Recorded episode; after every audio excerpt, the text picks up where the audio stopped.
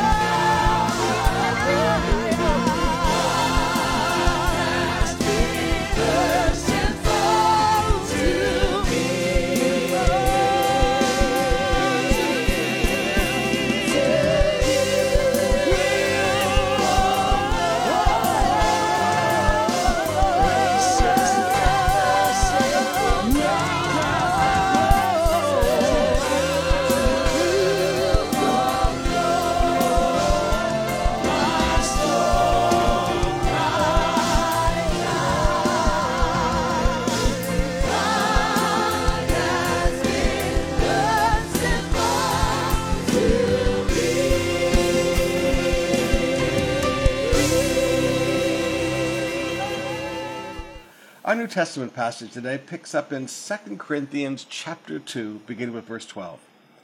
Paul said, When I came to Troas, now remember, that's where Paul had received the Macedonian call much earlier. He said, I came to Troas and I came with a purpose. He said, I came to preach. He said, I was, I was not on vacation. When I came to Troas to preach the gospel of Christ, even though the door was open to me in the Lord, my spirit was not at rest because I did not find my brother Titus there.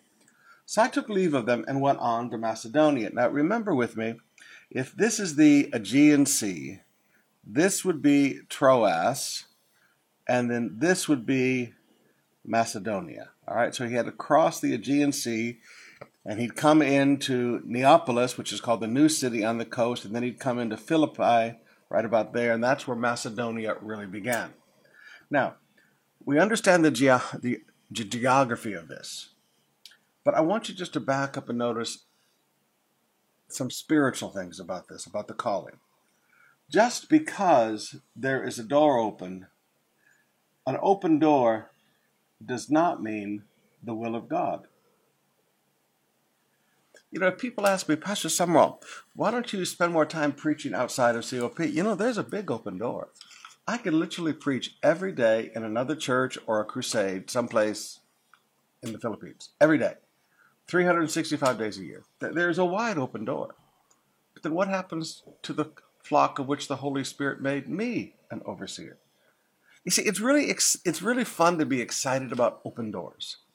But there's also duties and responsibilities of the minister. So sometimes you look at an open door and you go, you know what, this is a real open door. But there's something missing here. Now, with Paul, he said, My spirit was not at rest. Now, notice, not his soul, his spirit. The spirit of man is where God speaks to us. Remember, we are three parts we are body, we are soul, and we are a spirit being. More technically speaking, we are a spirit and we have a body and a soul.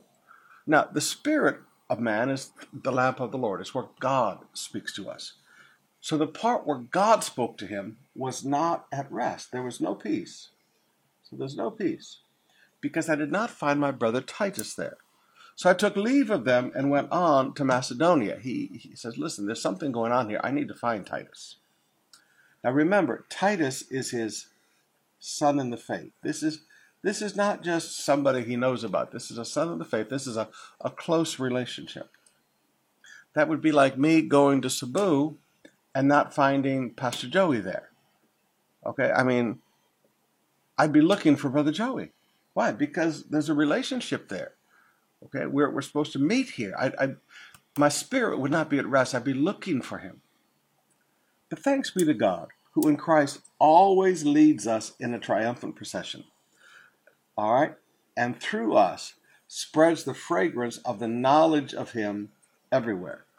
But thanks be to God, who in Christ, there's another one of those in Christ. You need to keep a beautiful list of all the things that we have in Christ. In Christ, we are always led in a triumphant procession. I like that. And through us spreads the fragrance of the knowledge of Him everywhere. So I make a little note in my Bible we smell. now he continues with that. For, or because, we are the aroma of Christ to God among those who are being saved, and among those who are perishing, to one the fragrance of death to death, the other a fragrance of life to life. So notice, we, we give off three smells. We give off three smells. To God, we smell like Christ. that smells like that smells like my son. now again, brothers and sisters, please, we all have an odor, all right? Now we understand that. Sometimes we call it BO. But there's a spiritual odor also. And to God, we smell like Christ. Among those who are being saved and among those who are perishing. For we are the aroma of Christ to God among those who are being saved and among those who are perishing. So to God, we smell like Christ, and also among the believers. Now, among the unbelievers, we have two scents. For some, we smell like death, and for others, we smell like life. To one, a fragrance of death to death, and to another, a fragrance of life to life. He said, You know, when you get around people that are open to the gospel, we smell like life. To those who hate the gospel, we smell like death. We are, we are a putrid odor. People don't like to be around us. When, when people have rejected God, they don't like to be around us. We stink. Have you ever smelled death? Have you ever smelled a rotted, decaying corpse? Oh, no one wants to be around it. That's what we smell like to people who have rejected the gospel. But to people who are wanting the gospel, we smell like life. Who is sufficient for these things? For we are not like so many. Now, now that word so many bothers me. He said, We are not like so many peddlers of God's word, people who do this for money. See, in, in Paul's day, especially among the super apostles and things in Corinth with the patronage system, they preached for money. And Paul said, We're not like so many peddlers for the word of God. We don't peddle the word. We don't say, okay, I'll preach for you and you give me this much money and you preach for me and I'll give you that much money. We, we don't do that. We, we, folks, you, you can't have people like this.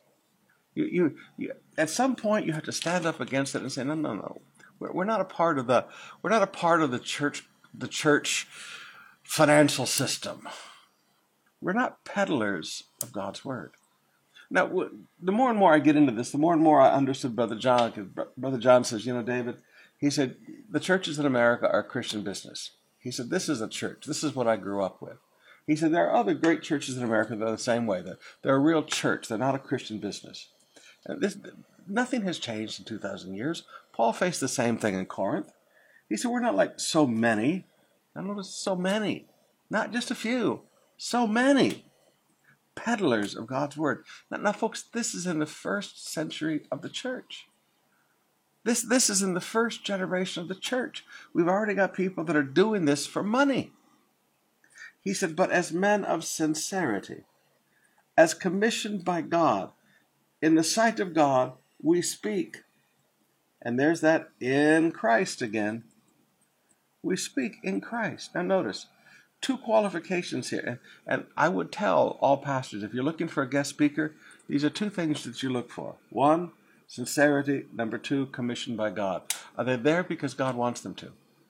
I can remember in Bible school, I've always been a little bit of a, I wouldn't say a rebel, but I would say an idealist. I can remember in Bible school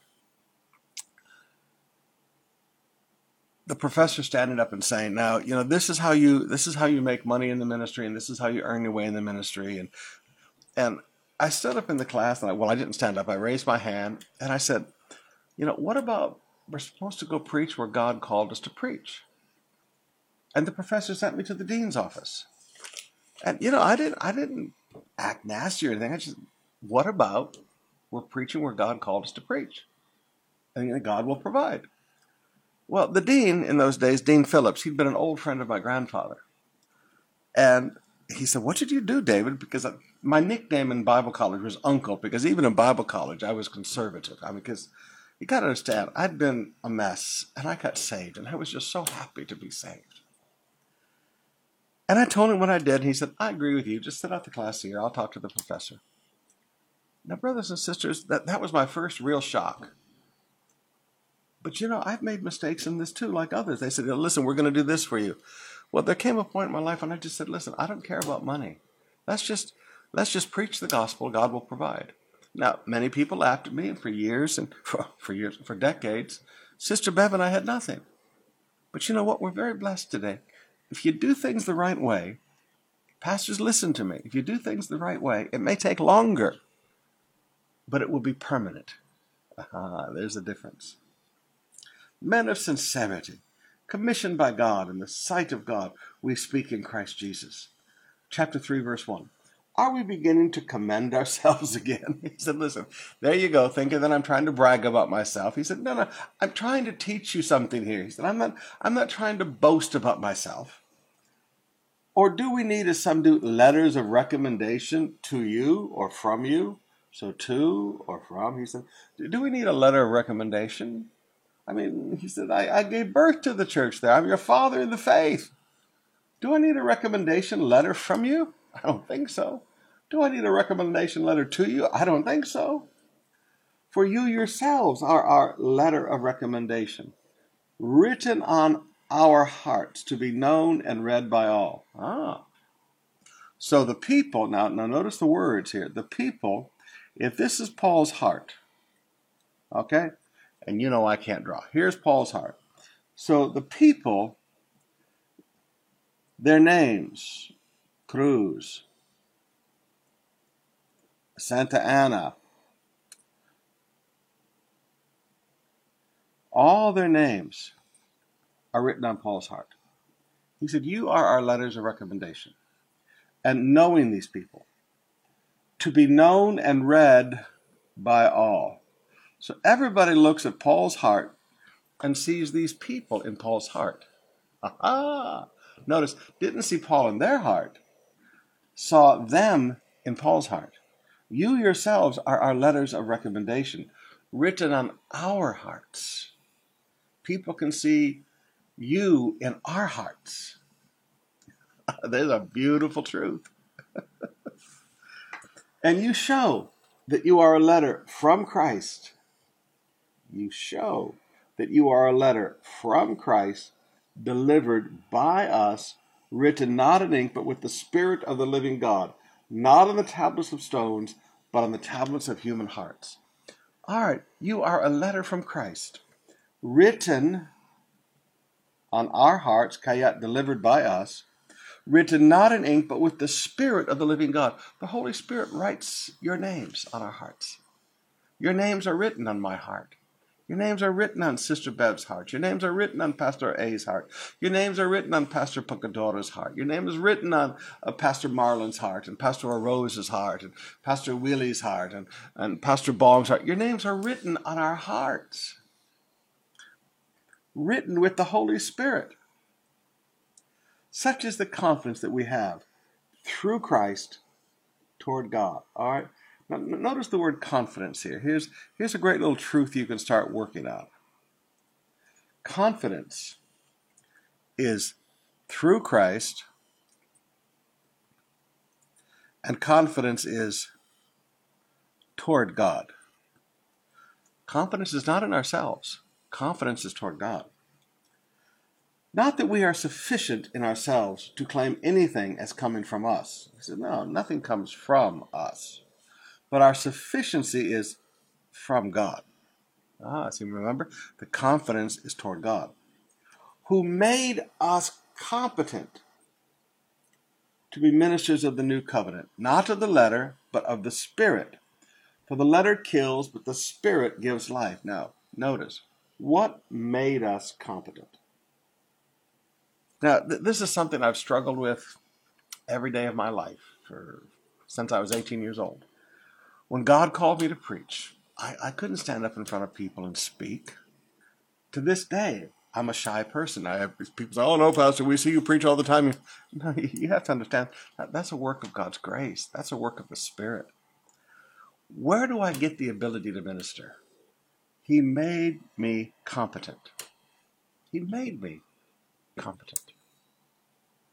Say, "Oh, Pastor, those are great sermons." He made me competent. Now, when a pastor begins to feel that you have to take speech courses and you have to take personality courses and you have to take marketing presentation courses, and when everything becomes, forgive me, a show, a display, an act, that's not ministry. Now, when, when we feel insufficient for the task, please, young pastors, hear me. When you feel insufficient for the task, forgive me, that's kind of a good thing because then you don't rely upon yourself, you rely upon Him. Connect group leaders. He will make you competent to be a good connect group leader. Choir members, He will make you competent to be a great worshiper. He makes us competent. Yes, we have to get involved, but He's the one who, who develops all this in us. Now, if the ministry of death is carved in letters of stone, so The ministry of death was the law. Okay, so this is the law. Is carved in letters of stone, came with such glory that if Israelites could not gaze on Moses' face because of its glory, which was being brought to an end. I mean, from the time it was delivered, it was being brought to an end because all it did was point you to Jesus, remember? Will not the ministry of the Spirit have even more glory? For if there was glory in the ministry of condemnation, which is what the law is, the ministry of righteousness must far exceed it in glory. I like this. The new covenant is the ministry of righteousness. That's the ministry we have to declare people the righteousness of God in Christ Jesus. I love that. Indeed, in this case, what once had glory has come to have no glory at all because of the glory that surpasses it. All right, so the, the new covenant, the, the ministry of the Spirit just overwhelmed the old covenant. For if what was being brought to an end came with glory, much more will what is permanent have glory. Now, here's a great contrast between this whole thing is a contrast between the law versus the new covenant spirit. Okay? The old is being brought to an end, the new is permanent. Since we have such hope, we are very bold. All right. Source of boldness hope.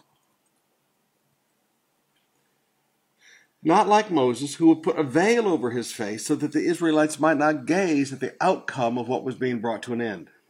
But their minds were hardened.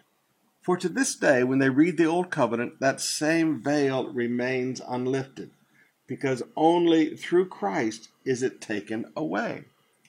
So to this day, when you, talk to the Jews, there is a veil.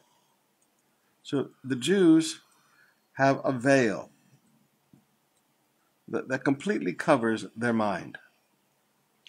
And that veil remains unlifted because only through Christ is it taken away. Yes, to this day, whenever Moses is read, a veil lies over their hearts. Amazing. But when one turns to the Lord, the veil is removed. Now, notice this is after, not before. The veil isn't removed before, the veil is only removed after one turns to the Lord.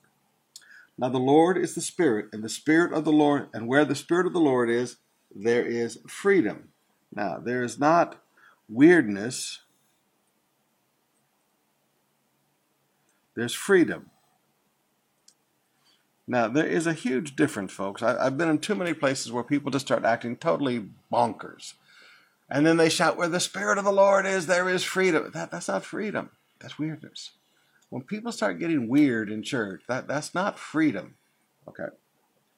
And we all, with unveiled face, beholding the glory of the Lord, are being transformed into the same image from one degree of glory to another. For this comes from the Lord who is the Spirit. All right, so all of us, we are unveiled.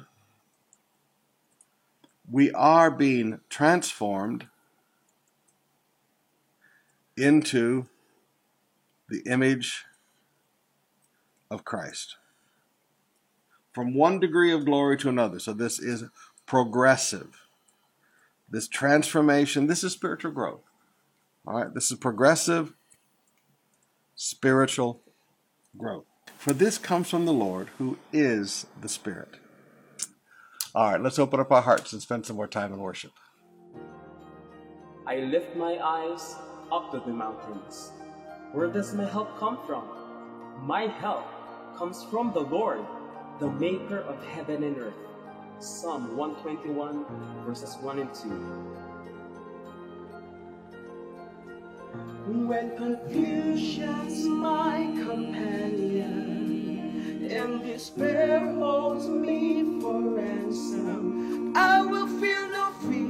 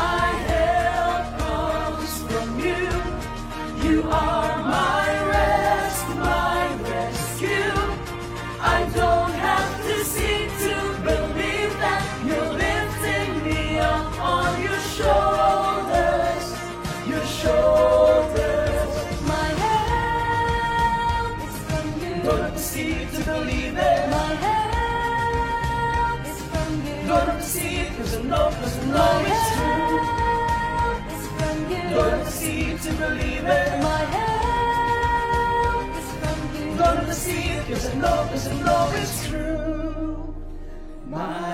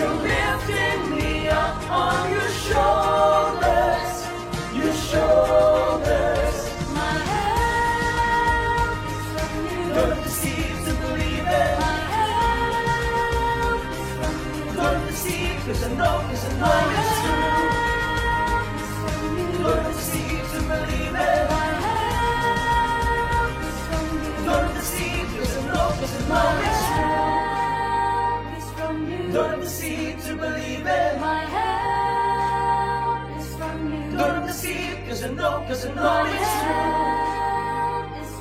Don't have to believe it. My help is from you. Don't have to see cause I know, cause I know it's true. Well, I have the privilege of going through the book of Isaiah with us for our morning devotions, and it really is a privilege.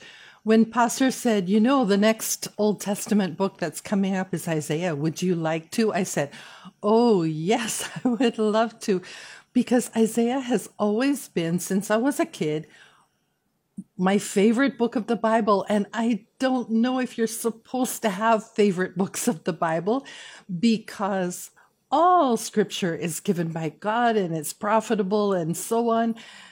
And it's all equal. But I love the book of Isaiah. I love it for so many reasons. It is a book that is so complete.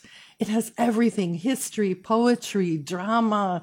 It has um, beautiful, beautiful messianic promises. We'll talk about that as we go through it. But Isaiah, he's a man, it says in chapter 1, verse 1, the vision of Isaiah, son of Amos. This is not Amos, the prophet. This is Amos or Amos, a, a different man, the dad of Isaiah. He's a man who had two children. We will meet them as we go through. He has a wife.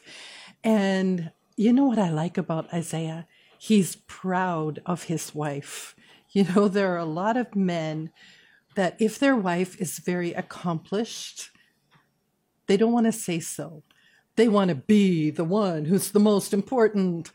There are men like that. And thank God when, when Pastor and I meet men who can just look at their wives and be proud of them, then we feel really happy about that marriage. I know that Pastor is proud of me, he's proud of what I accomplish. Isaiah was like that, addressing his wife as the prophetess, you know, not putting her down, not um, belittling her position. So I like that about Isaiah. And it says, the vision of Isaiah, son of Amos, which he saw concerning Judah and Jerusalem. So it's not focused on the northern kingdom because you know that the nation of Israel was divided into two kingdoms. It was the northern kingdom, which was 10 tribes, the southern kingdom, which was just two tribes, Judah and Benjamin. And Isaiah's prophecy then, he's giving it in Judah, and he is mostly giving it concerning the southern kingdom of Judah. And he says, which he saw concerning Judah and Jerusalem in the days of Uzziah, Jotham, Ahaz, and Hezekiah, kings of Judah. So there he lists for us the kings, four of the kings of Judah.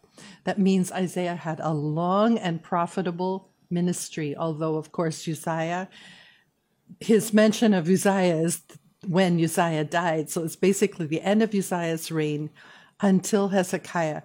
Isaiah had a long ministry and a long interaction with these kings.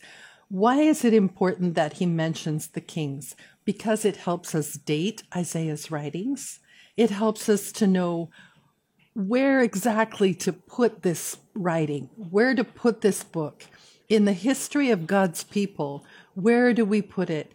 And it's also really interesting to look at it's interesting to look at these four kings of the southern kingdom Uzziah, Jotham, Ahaz, and Hezekiah and then compare that to the reign of the kings in the northern kingdom.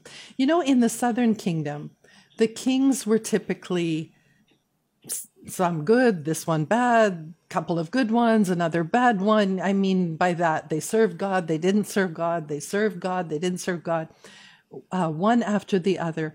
But in the northern kingdom, they had zero good kings.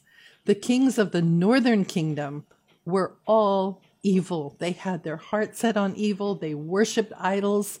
They were none of them God's servers. And so when you look at the kings of Judah and their long and prosperous reigns, and then you look at the kings of the northern kingdom of Israel, and you see how it's one king after the other king after the other king.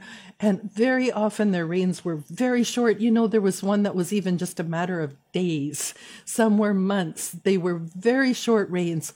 It means they were probably getting murdered by the incoming king, just like the heathen nations around them.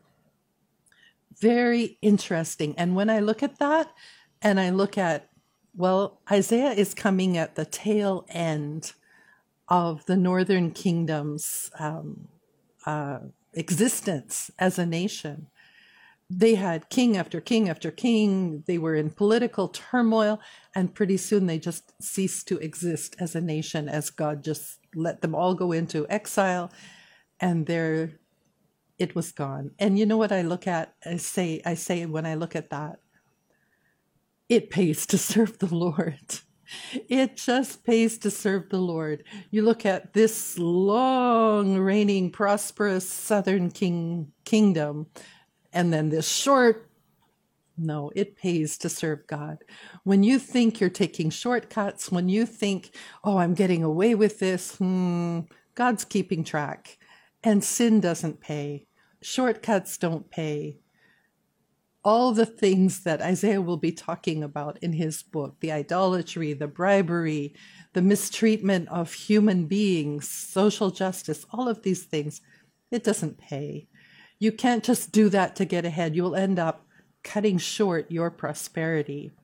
Okay, Isaiah was a prophet who wrote praise that rivals that of King David. And that's one of the reasons I love the book of Isaiah. It's just like Isaiah is just, for example, he's prophesying away against a certain nation And suddenly he's so overcome with the goodness and the power of God that in the middle of his prophecy, he just bursts into the most beautiful praise. I love that about Isaiah. Isaiah has 66 chapters. We need to know that going in. And that corresponds very nicely to the 66 books of the Bible. And in fact, it's really nicely divided with chapters 1 to 39 corresponding to the Old Testament, and then 40 through 66 corresponding to the New Testament. Isaiah is called the Romans of the Old Testament because it is so theologically rich. It teaches us so much about God and about our doctrines that we need to know. Paul, in the book of Romans, quotes Isaiah 17 times. So that's a little fast fact for you about Isaiah. There are more references to the book of Isaiah in the New Testament than any other Old Testament book except the book of Psalms. So you can see it is really a very important, important book. Profoundly theological, yet beautifully poetic, filled with relevant themes like trust, redemption, social justice, which is one of the themes. And his poetry, hmm, beautiful.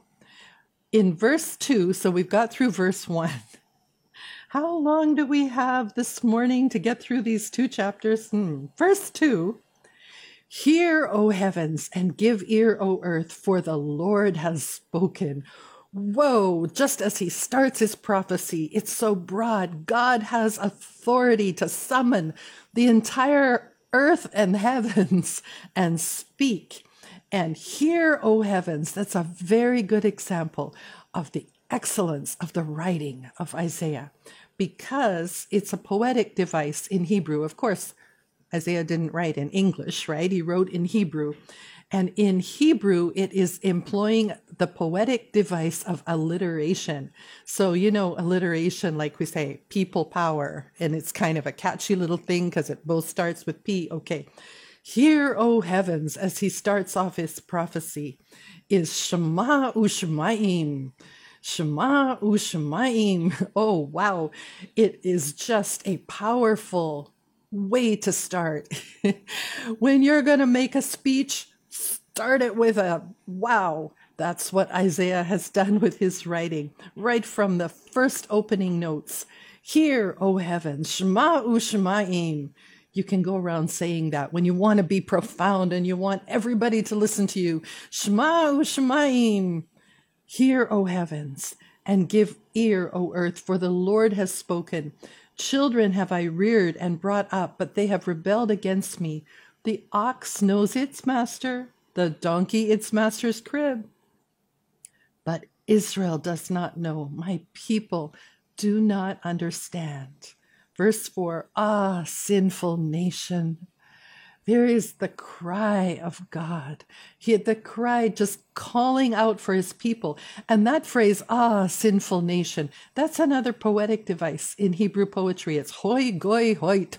It's just one of those alliteration or it rhymes with each other in, in um, Hebrew, in the language that Isaiah was writing in.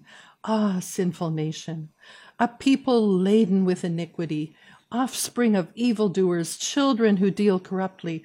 They have forsaken the Lord, they have despised the Holy One of Israel, they are utterly estranged. Verse 5 Why will you be struck down? Why will you continue to rebel? Oh, Isaiah is full of these appeals to people. Why? Why it's it's so unnecessary the suffering that you will go through because of your sin. You know, married woman, why will you go for this affair with this married man? The suffering you will go through is so unnecessary. It's not something you want to live with. Parents, the way you will treat your children, why will you mistreat them? It's so, the suffering you will go through in the future is so unnecessary. So, this is the kind of appeal that Isaiah is giving. Why will you pursue, persist in your sin? The whole head is sick and the whole heart faint. From the soles of the foot even to the head, there is no soundness in it. but bruises and sores and raw wounds. They're not pressed out or bound up or softened with oil. Your country lies desolate, your cities burned with fire. In your very presence, foreigners devour your land. It is desolate as overthrown by foreigners. And the daughter of Zion is left like a booth in a vineyard, like a lodge in a cucumber field, like a besieged city. If the Lord of hosts had not left us a few survivors, we would have been like Sodom and become like Gomorrah. Hear the word of the Lord, you rulers of Sodom. Give ear to the teaching of our God, you peoples of Gomorrah. What is the multitude of your sacrifices? says the Lord. Oh, what is the multitude of your sacrifice to me? says God. Now we begin to see there's a right way to worship God and there is a wrong way to worship God you know that God is not impressed by us. and He's not impressed by our profoundness. And He's not impressed by flashing lights. I think that's one thing that during the pandemic, it, it has taught us all over the world that authenticity triumphs over presentation anytime. And so God says, I have had enough of burnt offerings and the fat of well fed beasts. I do not delight in the blood of bulls or of lambs or of goats.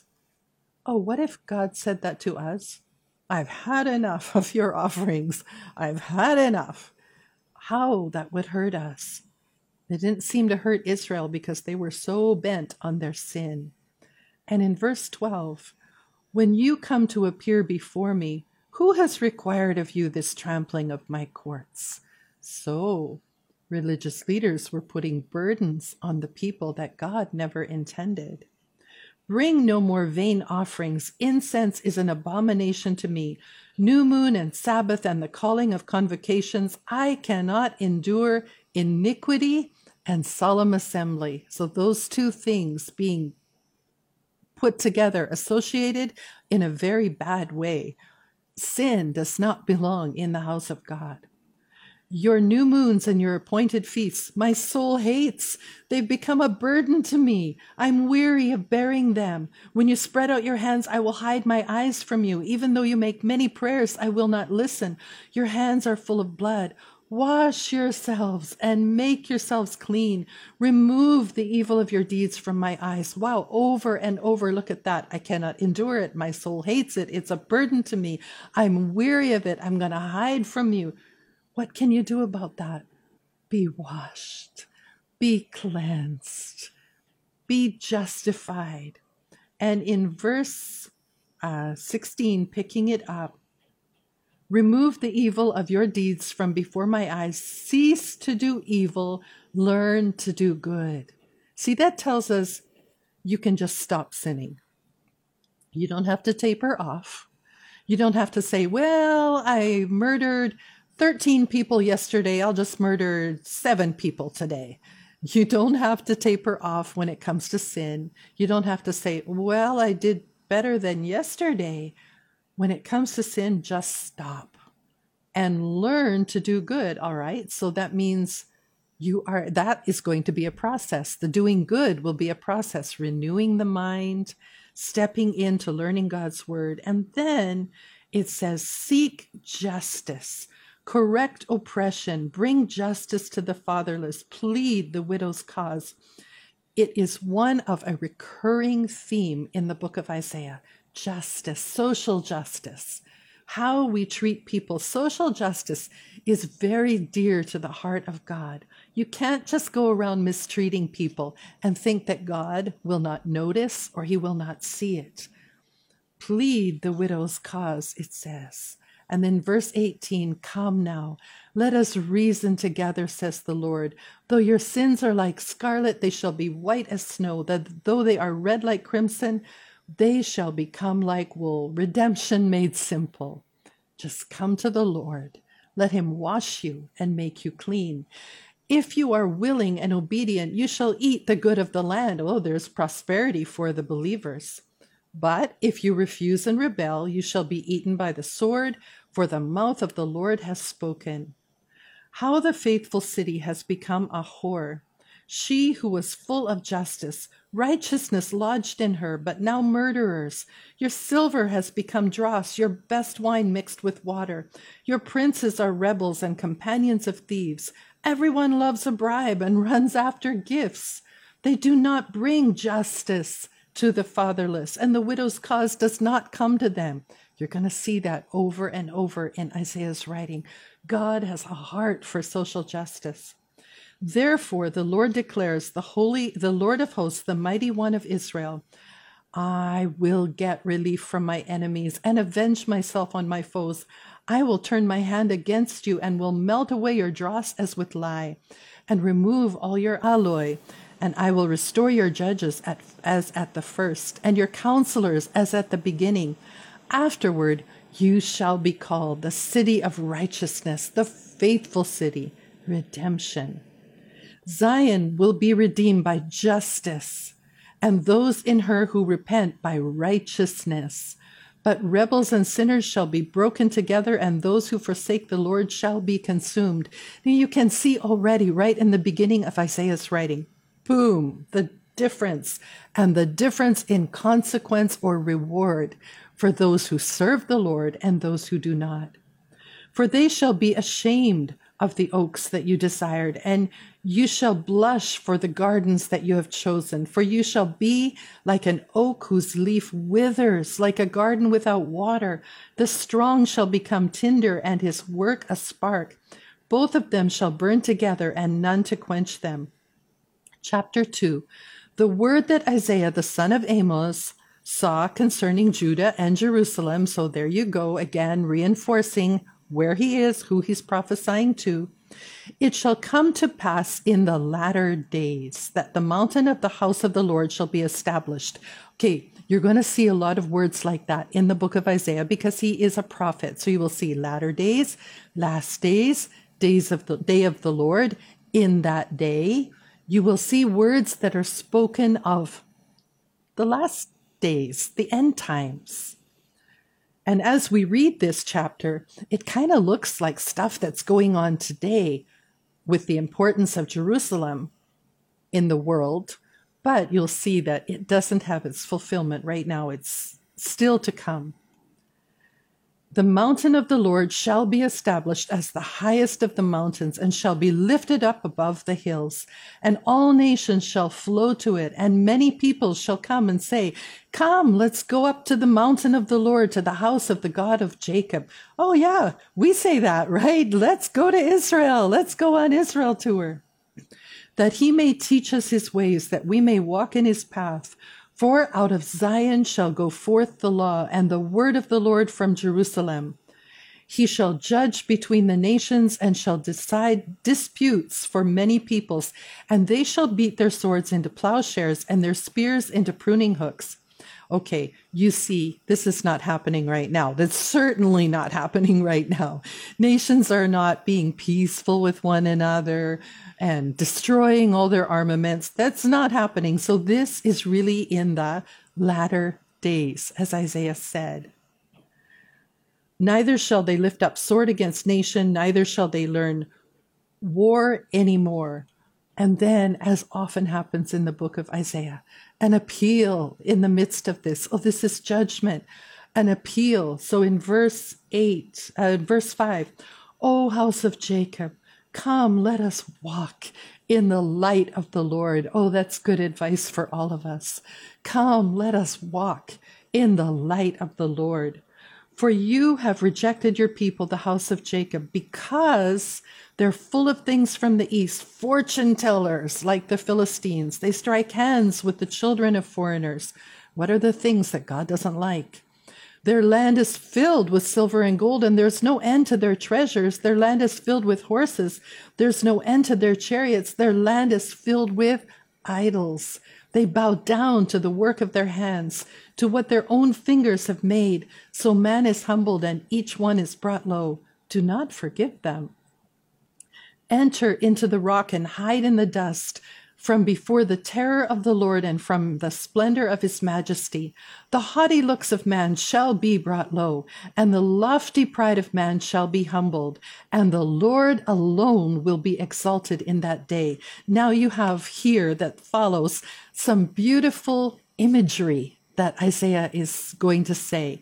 It says, the haughty or the high and lifted up will be brought low, and the low will be brought high. So then he's going to list what are some of these tall things. And you notice it says, the Lord alone will be exalted in that day. Ah, in that day, in the day of the Lord, in latter days. It's one of those prophecies. For the Lord of hosts has a day against all that is proud and lofty, against all that is lifted up, and it shall be brought low. Okay, what are some of those poetic illustrations? Against all the cedars of Lebanon, you know how tall a cedar tree is? Lofty and lifted up. Against all the oaks of Bashan, against all the lofty mountains and the uplifted hills, against every high tower and every fortified wall. So he's listing all these things against all the ships of Tarshish, you know, with their high, beautiful uh, sails, against all beautiful craft. And the haughtiness of man shall be humbled and the lofty pride of man shall be brought low, and the Lord alone shall be exalted in that day. And the idols shall utterly pass away, and people shall enter the caves of the rocks and the holes of the ground from before the terror of the Lord, from the splendor of his majesty when he rises to terrify the earth. Oh, tribulation times. In that day, in that day, Mankind will cast away their idols of silver and their idols of gold, which they have made for themselves to worship, wrong worship, to the moles and to the bats, to enter the caverns of the rocks and to the clefts of the cliffs, from before the terror of the Lord and from the splendor of his majesty, when he rises to terrify the earth. And now another appeal. Stop regarding man, in whose nostrils is breath for of what account is he?